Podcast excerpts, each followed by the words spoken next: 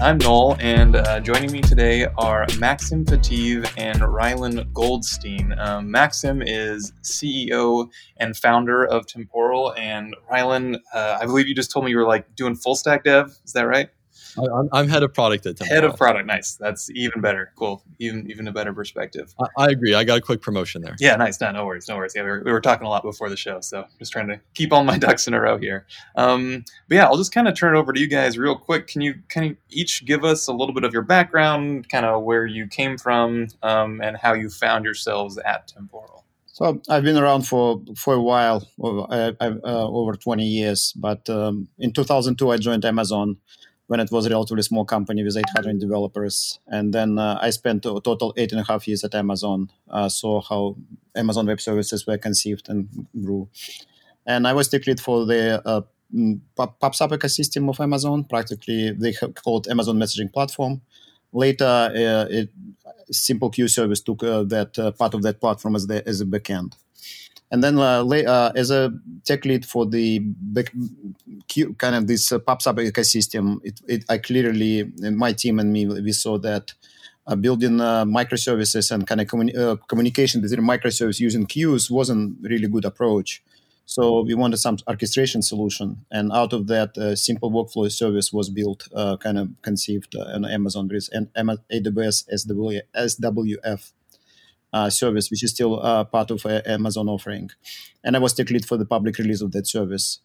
And um, later, um, we uh, when I uh, ended up at Uber, uh, we built a similar um, kind of solution on the same ideas, but using completely different software stack.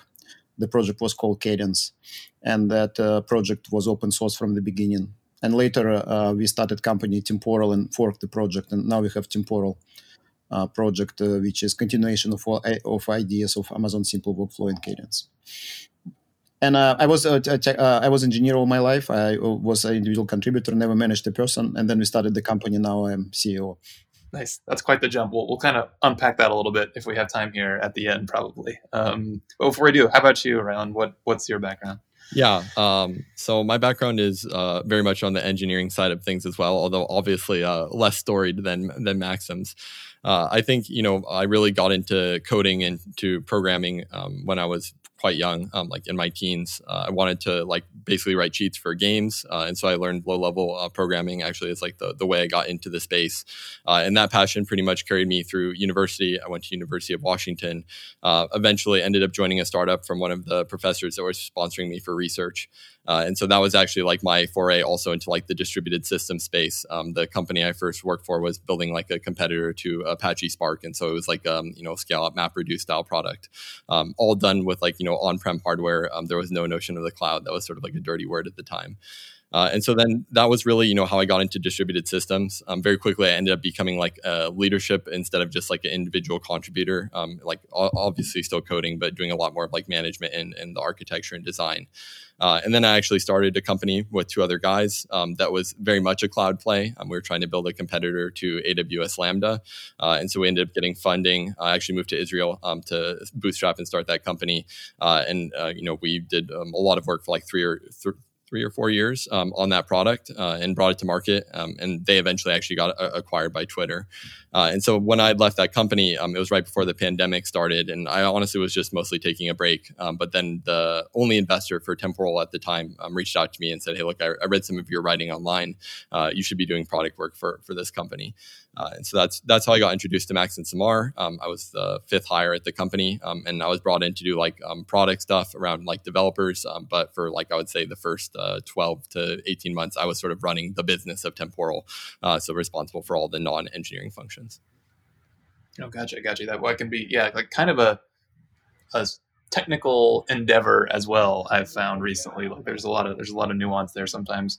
Um, so i'm just gonna i'm gonna just start like throwing some questions out there. You guys take them whoever you think's better to answer feel free to jump in. Um, but maybe can we like for those who aren't familiar with temporal temporal at all can we like contextualize a little bit? What is temporal? What problem is it trying to solve?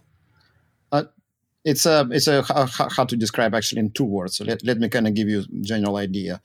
Uh, the problem the uh, we, we need reliability. Like we need to uh, these days we are building these kind of distributed systems and uh, and from unreliable components, and we need to make sure that our uh, programs like and our applications uh, don't fail uh, because when unreliable components fail.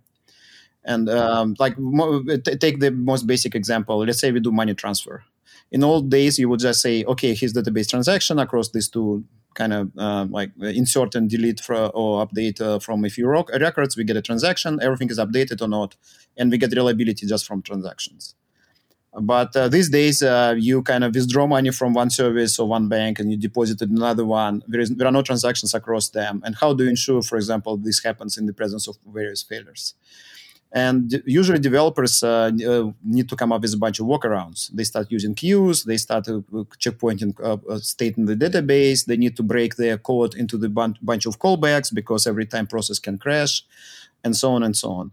And temporal practically uh, says you can just write your code as we call durable execution, and uh, this code guaranteed to execute in the presence of failure. So practically, you will just write uh, two lines of code, withdraw money and deposit money, and we say this code will continue executing no matter what. So it means that your process can crash, your can data center can go down and uh, then come back and so on, and then we will go and resurrect your process in exactly the same state and continue executing.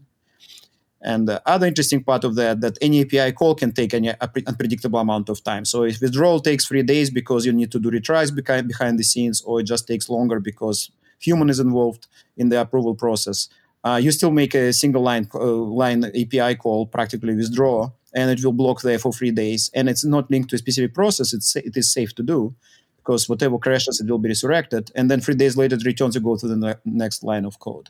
So it is a kind of very simple concept, but it's a very uh, it is kind of very generic concept, but it up, allows you. To, and then you don't need the database because all your state, all your variables is always persisted and durable. So you don't need to explicitly go in save state and load state from the database because you just keep them in your local variables, and it also simplifies your kind of programming experience big time. Maybe what I would add on that. Um, for coming from a very different angle uh, and very much inspired by someone on on my team uh, who uh, Dominic uh, who's very very uh, passionate about databases and really like the fundamental abstraction that um, temporal represents uh, you know, I think the way that he often um, describes things is that when you write, you know, say a very basic transaction in a database where you're, um, you know, taking money from say like one table that represents a user's account and you're um, putting money into a row and a different table that represents a different user's account. When you actually write that transaction, like in terms of the query um, in, you know, the database, uh, you don't have to like specify how those uh, operations are done. You say like, I want this thing done and I want this other thing done, and they need to both be done or none of them need to be done. But you don't go into any of like the handling of like what happens if you know it only gets partially done. Uh, and so you know, um, regardless of how you feel about databases and writing uh, queries, I think that um, from an ideological perspective, almost everyone agrees that like you know not having to specify the details about you know handling the very specific failure cases and all of that that that's generally better. It doesn't really provide you value uh, in what you're trying to do when you're using the database to have to go to that level of depth and understand all the different edge cases and conditions that can happen. Uh, and so I think that like from a very ideological point of view, again, uh, temporal is really about giving developers sort of the same experience that you get when you write a, a query in a database, where you get to really specify the intent of what you want to do, uh, but you don't have to get into the details of how you roll back a transaction when it fails partway through, because that's just an abstraction the database has provided you uh, and given you the ability to kind of not think about it anymore.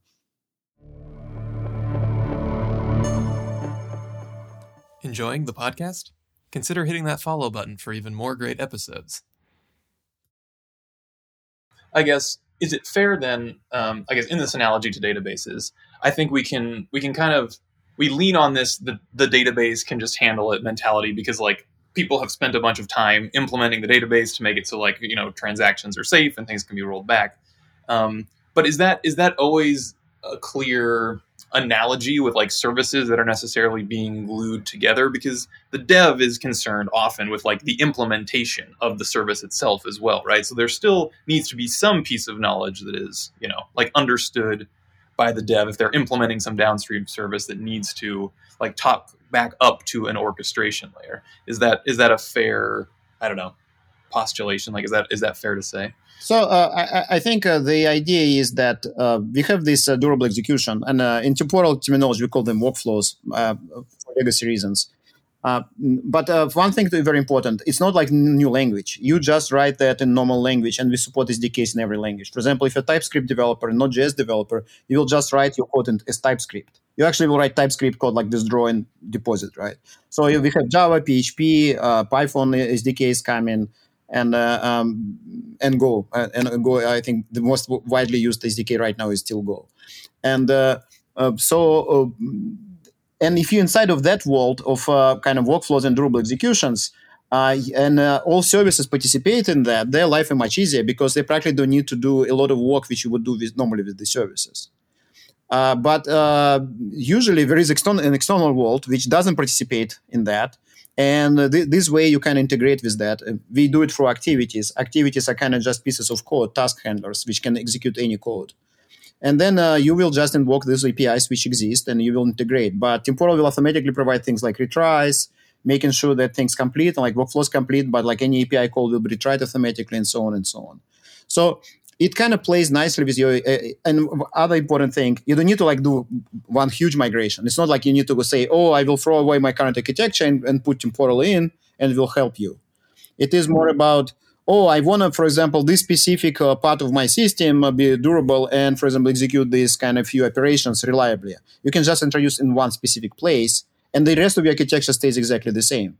You just services become reliable, but you still can have the same services, the same APIs, and so on. Gotcha, gotcha. So if I'm maybe like a dev coming in, I've got I've got a service that calls or a function that calls like three other services, right? For example, and like I um, using your transaction example, and like say that I'm interacting with a third party, and like one is uh, withdraw money, and then the other, the second call is insert money, and then the third one is like update invoice or something. For example, how does Temporal help me solve the problem of like if I'm made it through withdraw and then I go to um, you know like deposit money, make that second call, and something fails in that and I need to like figure out then how what I'm supposed to do in regards to that first call. How does it help me solve that problem? Like what is what is different? Drawing it back to that first analogy I gave, um, I think when you think about a database transaction, the super important thing to remember is that it's not a silver bullet, and uh, temporal isn't either. Um, I think they're immensely valuable, um, but it doesn't solve all the problems. So if you take a database transaction, there's very valid reasons, reasonable reasons that a database transaction doesn't work.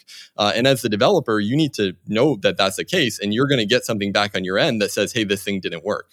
Now, what you're guaranteed is that you're never going to get something back that says, "What's going on here. We don't know what happened. Um, you're either going to get something back that says it worked or it didn't work, right? And so um, the real thing about a database transaction is it doesn't just make everything work for you. It gives you a very explicit contract about how things are going to be, and it gives you a very clear way of understanding the world and how you should react to it. And that makes it much much easier to develop applications that are reliable and just more enjoyable to, to develop in the first place.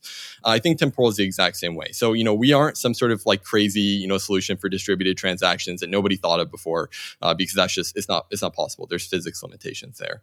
Um, what we do is give you the most explicit interface and contract for when you're doing things across multiple discrete services. So you always have a 100% understanding of what you're working with and how you should adapt uh, to make sure that you have the outcome that you're looking for. And so, um, directly in the context of the example that you gave with calling independent services, um, obviously we can't guarantee that all of those services are going to get called or, or none of them are going to get called. But what we can do is make sure that if one of the services gets called, that there's a very strong and concrete record of that happening. And it always will happen uh, if that service gets called. And so that way, from the point of view of the developer, when they're actually writing their code, they don't ever have to do the guess and check work of like, well, what if this got called and then the thing crashed before, you know, I was able to record it? Uh, like, how do I know if this is in a consistent state? Because like what temporal presents to you is very explicitly like the state of the world, regardless of what has happened to actually um, reach that that point in time. Um, sorry, Max, I don't know if you have more to add there, but uh, I think the uh, just uh, going back to that example uh, we need to distinguish two types of uh, failures and faults, right? Uh, so uh, are infrastructure level things, processes crashing, uh, databases having outages, network events, and so on and so on. Those temporal handles kind of seamlessly. You don't uh, you don't need to practically you don't write code to to account for your process crash. That's why you can write code um, just three lines of code, deposit, withdraw, deposit, and generate whatever like um, invoice and we will just in temporal will just write explicitly three lines of code, and we will guarantee that they execute. But then there are business level failures.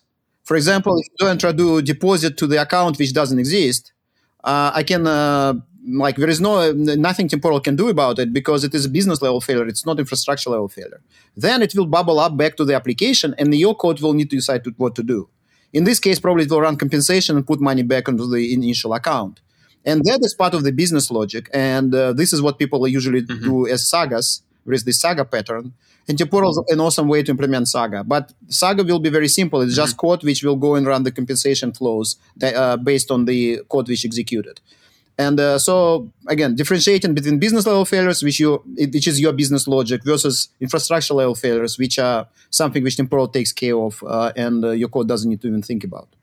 Uh, one way I call it is uh, uh, fault oblivious. Like you can yeah. think about your code as being. we don't like that name because oblivious has a little bit negative connotation.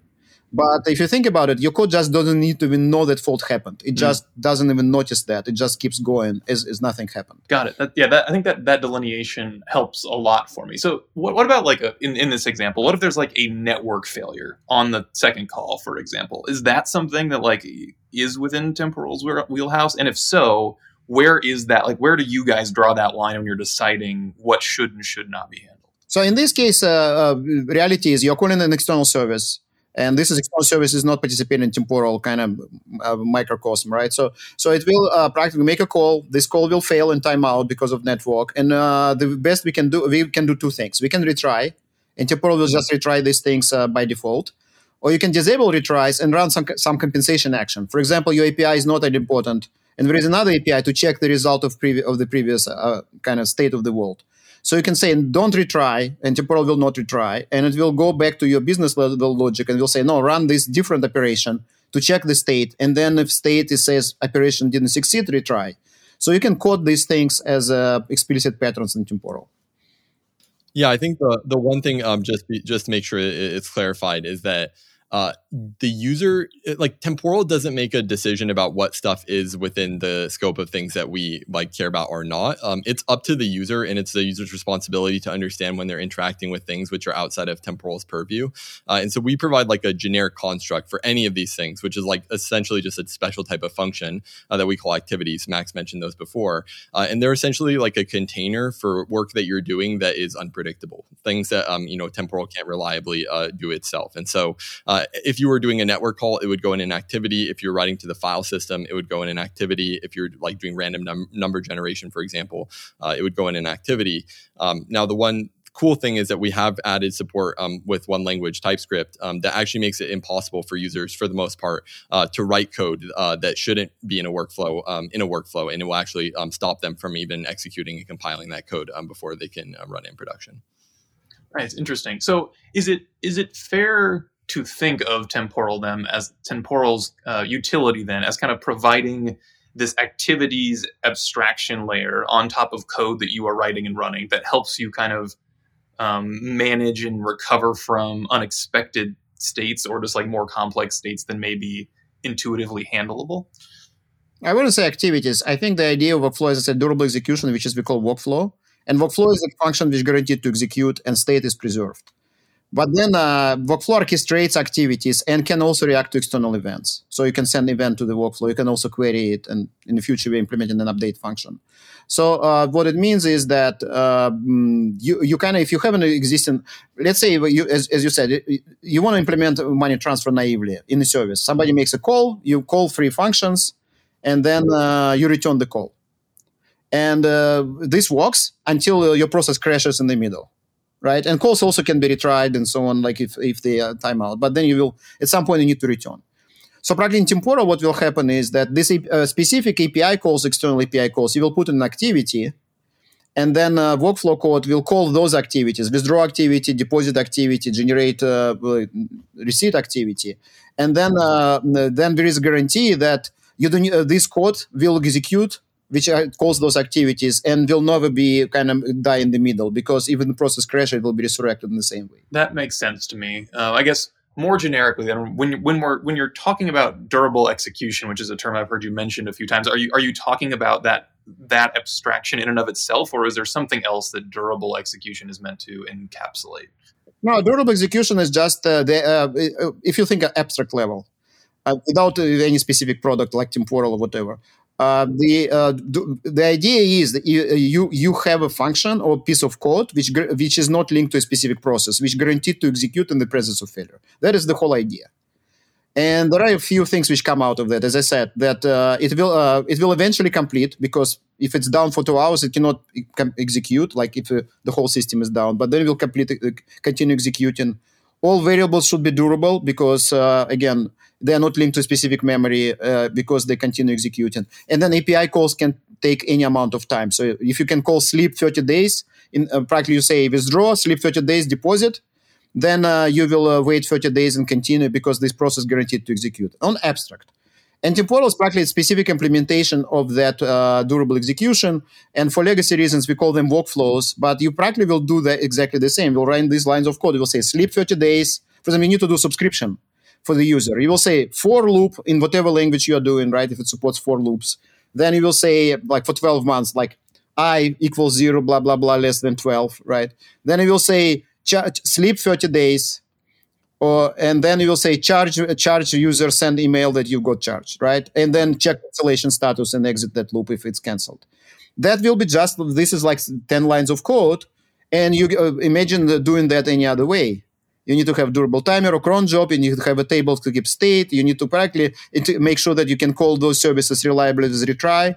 And in, in uh, temporal just your business logic like uh, like you would write it if it uh, your memory would be durable forever and this is what exactly we are providing Max, I think that's I think like really the inverse of what Max said, which is you you said it right before I think, which is that really durable execution at the end of the day, it's about the developer writing only business logic. And and that includes business failure handling because that's not that's not something that exists separately than, you know, uh, business logic. And so I think really that's the end uh, state that the user experience like the change that you see is that the person who's writing the code, they only have to be thinking of what's relevant for their business and they don't have to worry about all these transient failures and things that actually don't have to do with what they're actually writing, which is the same value you get from a database transaction at some level as well, right?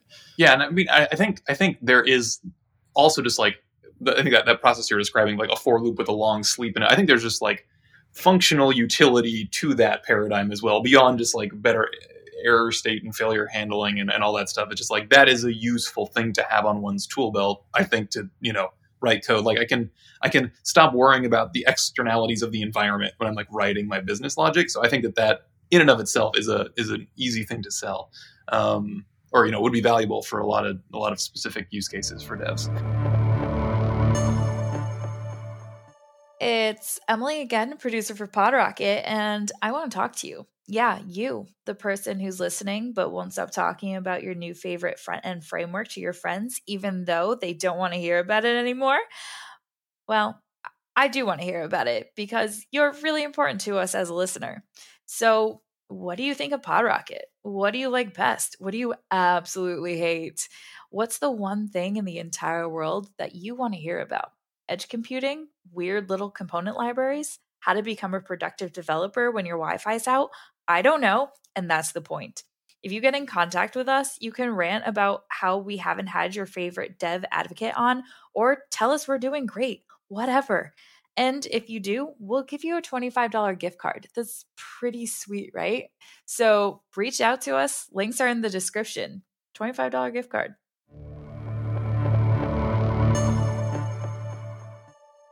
Is there, uh, you mentioned I think I think Maxim, I think you mentioned earlier about how you can kind of only use temporal on a little subset of your code or kind of start massaging it in over time to a more complex code base. How does that process typically work? You know, if somebody's trying to, you know, make their services a little bit more robust, um, but they really haven't done much work at all.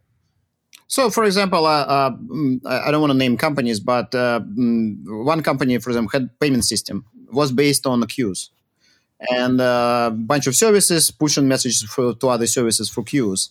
And then they uh, contact us and say, you know what, we have this downstream dependency which can be down for three days.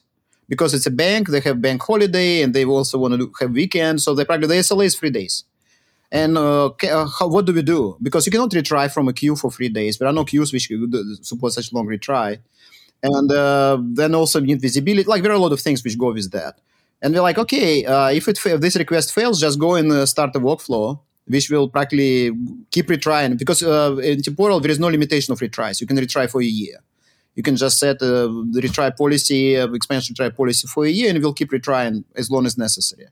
And uh, that that what they did. They just introduced this silly workflow, which was running single activity with a ret- uh, infinite retry, like three day or five day retry policy, and that is what they did. So two years later, I've learned that they replaced the, all the payment system with just a bunch of workflows uh, using Temporal. so that is kind of uh, how it goes. That uh, they try it in one place, then they just oh why these two services talk through queues? Maybe we just can do orchestration directly, and they keep keep growing, growing, growing. This time they just um, ended up uh, throwing out all queues and just ended up with uh, a purely orchestrated solution. That is kind of one way. And uh, from other, we we never talked about use cases, right? But if you think about it, uh, mm, we, uh, I can give you just some use case from infrastructure automation. For Hashicorp HashiCorp Cloud is built around this solution because they need to uh, provision new, new, new Nomad clusters, they need to provision new infrastructure, they need to talk to unreliable cloud APIs, and uh, they even run Terraform as an activity. So practically uh, and, uh, and also you can do lifecycle manage because you can have this loop practically waiting for external events and take an action. So you can have this kind of um, uh, durable execution a workflow always running for a resource. For example, for the cluster, taking re- uh, requests and making sure uh, running them one by one, serializing them because there is full consistency there and guarantee there is only one workflow running per business ID. So if there is cluster ID, there is guarantee that there will be single point of control. So writing control planes for cloud services is one big event. Uh, infrastructure automation, then deployment, CI/CD pipelines. For example, uh, Netflix team uh, rewrites the internal version of Spinnaker on top of the uh, Temporal right now because they pra- practically there are a bunch of other CI/CD systems doing that. Uh, then business flows, uh, certainly um, um, like things like Uber Eats, things like DoorDash. Uh, they are very good, good, good um, examples of um, business flows payment system, like uh, people doing peer payments, sagas, uh, real-time payments, or asynchronous payments. A, a lot of fintech, uh, fintech use cases, and then go up to stack like mortgage processing. Uh, people do all if people are involved. So you start from very, very like uh, uh, infrastructure automation or like low-level IoT device management, and then go up to like business uh, flows which involve humans really, Max, you're talking about there's two different dimensions of the question you're answering, and I didn't even realize what the other dimension you're answering was until the end, uh, which is that really there's like how do you uh, like piecemeal onboard a specific use case, like incrementally, uh, you know, bringing on more and more of a, a, specific use case, and then like how do you piecemeal onboard a company, which is the second part of what Max was talking about. I, I think the one to add on that first one, uh, honestly, the most common pattern is that people have an existing system. It's not built with temporal. It's running in production. They build a parity system with temporal. They incrementally move more and more traffic over in like a mixed mode until they're you know comfortable and satisfied with things, and then they just cut over once they realize temporal is going to make their life 10x better, which is almost. I think I say you can start from a small subset of the system, and then they just keep growing that. Yes. Yeah, gotcha. How does okay? So I'm. This is probably I could probably go read the docs, but I'm now. I'm just curious now that we're talking about it.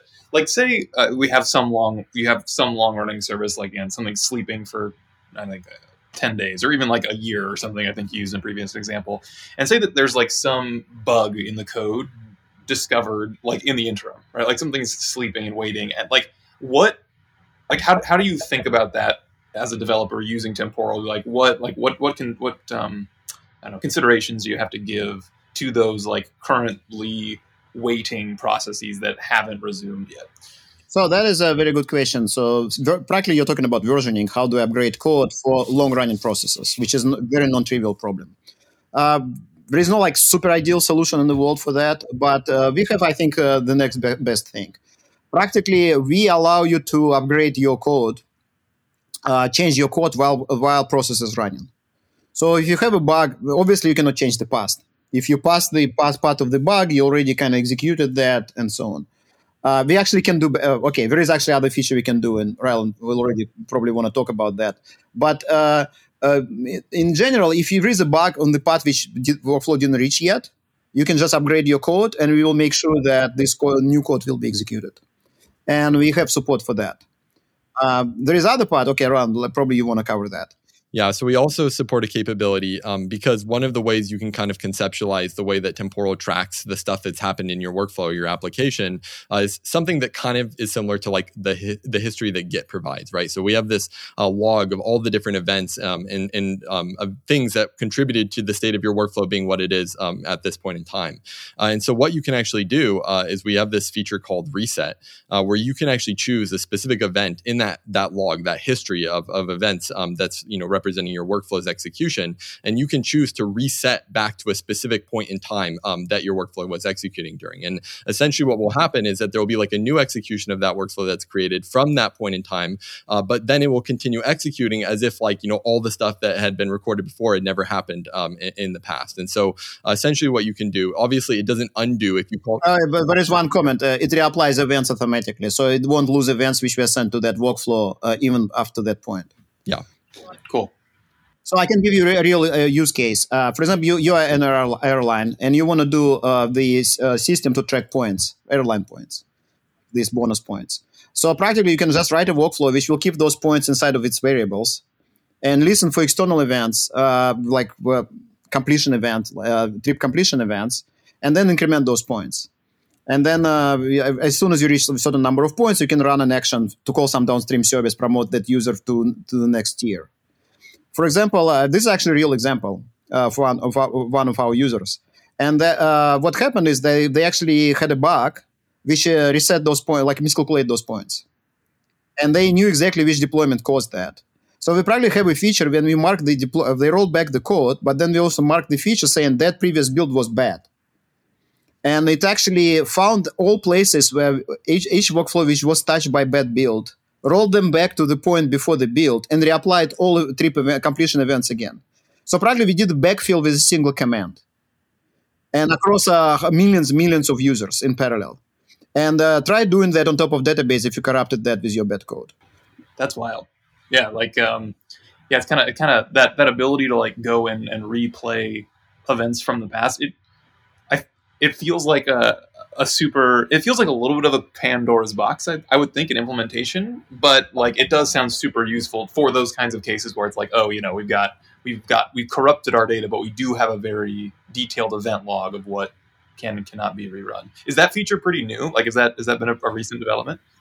Uh, it's been around for the last four years and uh, and we also have the log. The, the temporal, by definition, just by its implementation, has this log. It's not that uh, engineer needs to do, like when you write your code, you don't think about it. It's just part of the system. Um, how about how about new stuff on the horizon? Like what what's coming out soon? What are you guys excited about? Oh, a lot of a lot of things. Uh, uh one thing is that uh, just to kind of um, give a high level picture, we are, we are uh, it's an open source, right? Temporal uh, Temporal IO. You can go to our website. It's an open source. It's under Apache, um, actually MIT license. Some libraries, uh, I think Java Java uh, SDK is Apache license, Apache 2 license. So it is anyone can download it, you use it. There are a lot of uh, companies uh, mm, using that in production. We have a long list of companies we can reference. Um, we have awesome case studies on our website, and um, at the same time, the way we monetize that is we monetize it as a SaaS offering. We practically because temporal kind of consists from two parts: your application code which you run and it's uh, and uh, SDK libraries, and then there is a backend service which keeps track of uh, state, the state and uh, that performs queuing and all sort of durable timers, all these other things. So you can run both components. You can run your application, you can run the backend cluster, but we as a company provide you cloud solution when we run these things for you, and this makes your life easier when you um, also it creates kind of good incentives because we're not creating this like you know I usually you break this open core model when you have this kind of version of the product which is for, for selling and then version of the product which is not for selling. We provide the same api on the cloud and the open source and we guarantee backwards compatibility. We guarantee if you can run against our cloud you can run it against the open source. And in the future we actually will provide even live migration tools. You will be able to switch traffic back and forth to the cloud and from the cloud without downtime we, we, we, will have those features uh, in future. Um, so for us, like our cloud is uh, something which wasn't more like private uh, pri- in private. We had uh, over 50 paying customers, but uh, we had like very long wait list to sign up for that. And this year we are actually finally getting to the point when we will go through that wait list. And I believe pretty soon we will anyone who can join and get our access to our cloud can do it immediately with self sign up flows and so on. That is the major deliverable. And on the open source side, we have a lot of features. Uh, Ryland is a project pro product manager, so he can probably talk about exciting features which are coming. Mm. Yeah. Um, so I think the one that's like the most uh, pressing and top of mind um, that we're most excited about is uh, Python support. Um, so, you know, that's probably been one of the most requested, um, maybe tied with uh, JavaScript and TypeScript support, which we added. Um, you know, actually, GA was earlier this year. Uh, but Python is constantly um, asked for from people in the community, you know, uh, just all the time. So uh, we've been working on that. We have like an excellent engineer who's been driving that. It's now like in the final stages of being in beta. and so actually, it will be GA very, very soon. and it provides provides a very, very, um, I think, simple uh, way of getting into temporal and understanding temporal um, compared to the other SDKs, just by the nature of how you know um, enjoyable and easy to use Python is. Um, maybe unless you ask Max, Max, he has slightly different views there. Um, but I think you know, in terms of other functionality um, that we're super excited about right now, the way that most people get started with temporal is through like Docker Compose files, uh, and we do feel like this is a significant barrier of entry, especially for people who aren't bought into like the Docker ecosystem or don't want to have to bring that level of dependency down. Uh, and so we're going to be offering like a um, all in single binary um, for the product where you can just download that. And actually, that was work done by um, Datadog initially. And so we're kind of building on what they've um, gifted to us. Uh, and so w- our hope is that, you know, like by the end of the year, um, everyone will start using Temporal through this like, you know, um, single binary that they install with Brew or apt or whatever it else that they're using to install packages. Um, so that's a, another bit big one. Um, I think another really cool feature is that right now it's possible to like update a workflow that's already running and send like an event, um, for lack of a better way of putting it. Um, and it's also possible separately to ask for data, like read-only data from a workflow, uh, which we call the queries. Uh, but right now there's no way to both send data to a workflow and get something back at the same time. Like there's no request and response um, kind of primitive. Uh, so we are actually adding that um, workflow update is something that we're um, super invested in. We're working on now, and that will make it so there's just a single primitive uh, for sending things in and getting things out in most cases. Um, and then the last one, which is probably the most fundamental, um, probably the, the, hardest one to explain in the time we have. Uh, but right now, you know, uh, if you want to use temporal for like, you know, a bunch of use cases um, and you want those use cases to interact with each other and you want, you know, the applications that you've built to interact, uh, temporal does not provide necessarily the best solution for that today. Uh, and so, you know, we really wanted to, for a long time, solve this problem where the moment that you um, are using temporal and you want to connect with other people who are using temporal, that should be the greatest experience in the world. And that's like, you know, really what we're, we're driving towards. Uh, and so we have a new project. It's uh, called Nexus. Um, it's something that Max and I have been working on for like for like two years now. Uh, and essentially, it provides you a way to actually surface your temporal application logic and the things that you've built uh, to other people who are using temporal and eventually even people who aren't using temporal. And so we're even kind of building an abstraction layer uh, that represents, you know, the value proposition that temporal provides, but without requiring you to actually buy into temporal and still getting those benefits. Uh, and so in that way, it'll be possible to interact with um, temporal applications outside of temporal or interact with applications that aren't built with temporal from temporal, but in an intuitive way. Uh, and so Nexus is like for us, like really a, a next step of the product and um, the technology in terms of getting adoption and expanding the use cases that are possible. I think one way, uh, other way to look at that is imagine uh, right now we talk about from service meshes and uh, RPC services, uh, but those uh, don't work very well as soon as you have an operation which can take long time. So if you make a request and request take two hours, you cannot use RPC services, and service mesh is not going to help you. And people walk around that with webhooks, there's uh, like queues, there are polling, there are various ways to do that. But there is no standard in the industry. There is, if I go to 10 developers and say, can you define an API for the service which can, uh, like operations can take three hours? And this is what we are trying to do with this project is practically say, we will actually have a standard way to define long run operation. We actually call them arbitrary length operation, ALOs. Uh, and uh, then will be certain capabilities attached to that. For example, you say, "Oh, they are cancelable. This is the way you discover their current status. This is the way you kind of get the result, and you can bind them to different technologies. You can bind them to queues or to webhooks, but then you can kind of make them uh, like the way you work with them very seamless.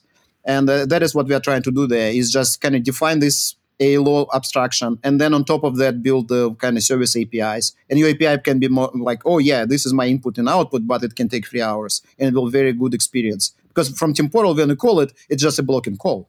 It's just normal synchronous API, API call. Yeah. So like, is this is is the goal then with with Nexus? Is it kind of I don't know, fair to think of it as a, like a standard that you guys are trying to establish. So it's easier, I guess, in the use cases we described before, like with our transaction fails on the second call of three, right? Like with like so it's easier like oh if this fails I, I can get more information from the upstream service if they are using like the nexus paradigm as well uh, I can answer that, but I think uh, I'm going to use an analogy Max is probably not too fond of. So there's two different layers there. Um, there's Nexus, and then this thing that uh, Max mentioned, which is called arbitrary length operation. Um, ALO um, is the standard, uh, and the way that at least majority of people I've talked to, it really helps them conceptualize it is that the value you get out of, at least in JavaScript, of a promise, the concept of a promise. Uh, imagine if that extended to something that could be represented by a server. So, like this, the concept of like a durable or server side promise that represents this unit of work which is eventually going to complete or, or fail, which is a type of completion. So, that is um, the first thing that we're, we're talking about here is this standard, which has nothing to do with temporal, which is really just describing like what is the pattern and sort of the back and forth communication required uh, in the API required to you know support this concept of like a, a long running operation and definitely a long running operation. Uh, so that's the first thing. Um, the next thing is this temporal specific portion we've talked about, which is called Nexus, which really allows you to expose an API, any API um, from temporal um, using your existing temporal primitives like workflows and activities. Um, the thing about it is that it allows you to expose those things as ALOs. And so the idea being that if anyone else then buys into ALOs, they don't need to care whether they're calling something on temporal or calling something that was uh, backed by Kafka in a database. All that they need to care about is does it support the contract of an ALO? Because that's really what fundamentally represents the value that that you get out of temporal in the first place. And so, like, why does it matter whether it's temporal at the end of the day? As long as you get that, you know, interaction in that contract, that's really what you care about. Got it. Got it. Yeah, that helps a lot. Yeah, thank you for. I think that that that explanation is a particularly clean one. Yeah, I like thinking about I don't know real world events like server operations as awaitable things in whatever language you're writing in. I think is is a pretty uh, you just made me. That's a very good way of uh, synthesizing it back. So yeah, yeah. And, and in practice, if you use, if you use temporal to consume, then you will actually get the real promise back, like at least in TypeScript. Yeah, it probably feels pretty magical when you like get it back. Say, okay, I don't even have to think about it as a dev. It just is is the data that I requested. It's just maybe been three days. Um, exactly. Exactly. Yeah. Nice, very cool. Um, you guys talked about the future quite a bit. Is there anything else kind of on the on the horizon or on the roadmap that you guys are excited about, or even just stuff you've recently published? I see some notes on like visibility and like traceability. There's one thing I have to talk about. We had a conference. Um, we had our first user conference in August, uh, and you know it was something like we started uh, as a company basically during the pandemic. Uh, many of us have met each other, you know, not that many times, and so like this whole idea of like in person has been a bit like up in the air. No one really knew where that was going. Um, and uh, especially, we have like a really big DevRel team at the company, um, especially now. Uh, and so, you know, they're trying to understand how do they align with like this new world and like how do they provide value and all that stuff. And um, we even tried going to some like other um, large conferences around developer uh, ecosystems, uh, and we saw really not great turnout, and we were kind of um, discouraged there. Um, and so we decided though at some point there had been enough like traction and enough users in the community that we really felt it was time for like an in-person event. Um, and so we decided to you know have our first conference actually just um, August 26th. Uh, and so uh, that happened in Seattle. Um, we you know ended up getting I think it was like almost 300 people um, for the main day, uh, which was like we could we couldn't be more like just so proud and just so happy and like appreciative of that turnout. It was like one of the most amazing moments, at least for me, uh, in my time working uh, at any company. Uh, just seeing how many people were like you know genuinely interested in what we spend our time building and you know what we um, invest all of our energy in. Uh, and so that was a really wonderful experience. It gave us a really um, amazing understanding of like who's out there in the temporal community. Um, you know, you have like entire tables at the conference that are just dedicated to specific companies like um, Datadog or Stripe um, or other really really large companies, and that's just like a really magical thing to see. And so I think that was a very, very uh, exciting thing for us. Everyone who was there is just like they left with an energy that I don't think you can really replace with anything else. So it's, it's definitely worth mentioning. That was like a, a big highlight for us in the last couple months. And as it was very successful, we plan to have much larger conference next year. It was the first one. So yeah, watch us and uh, please, please, please join us next year. Um, one one other thing is uh, about uh, mm, you mentioned like visibility and other things. I think one important thing about temporal, we always talked about how you write your code so far, but because we built this uh, uh at Amazon and then uh, uh, at Uber, we actually cover the whole life cycle right? How you make sure that your application never goes down. How you do, how you make sure that you can upgrade your service without downtime.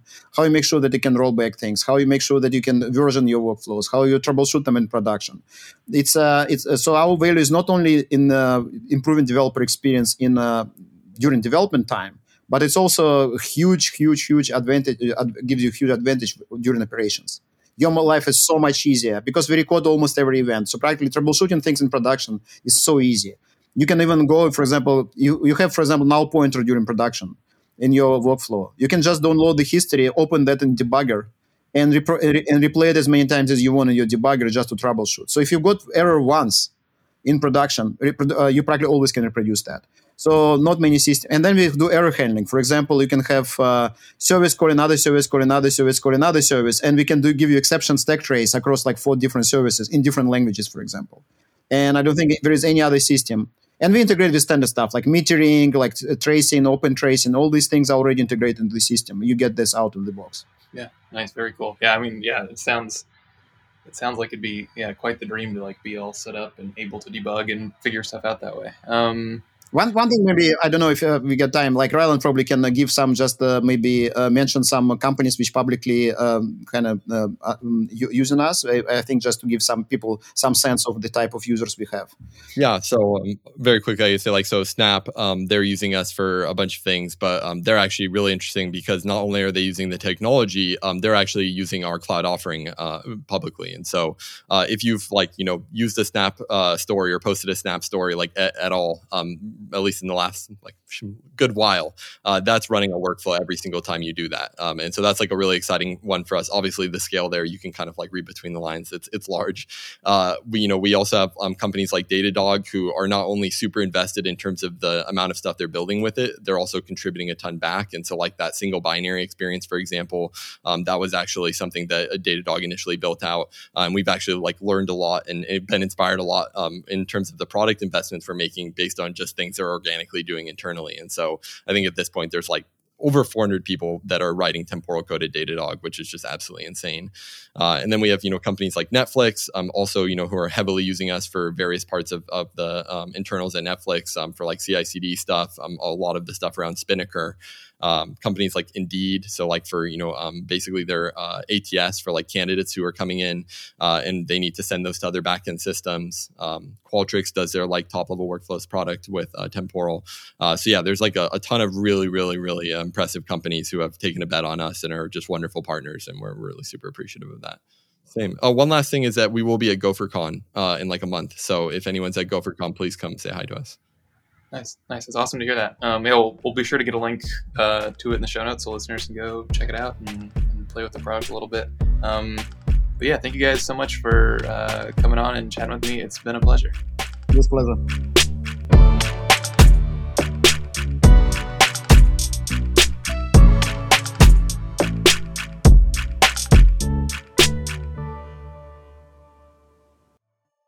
Hey, this is Emily, one of the producers for PodRocket. I'm so glad you're enjoying this episode. You probably hear this from lots of other podcasts, but we really do appreciate our listeners. Without you, there would be no podcast. And because of that, it would really help if you could follow us on Apple Podcasts so we can continue to bring you conversations with great devs like Evan You and Rich Harris. In return, we'll send you some awesome PodRocket stickers.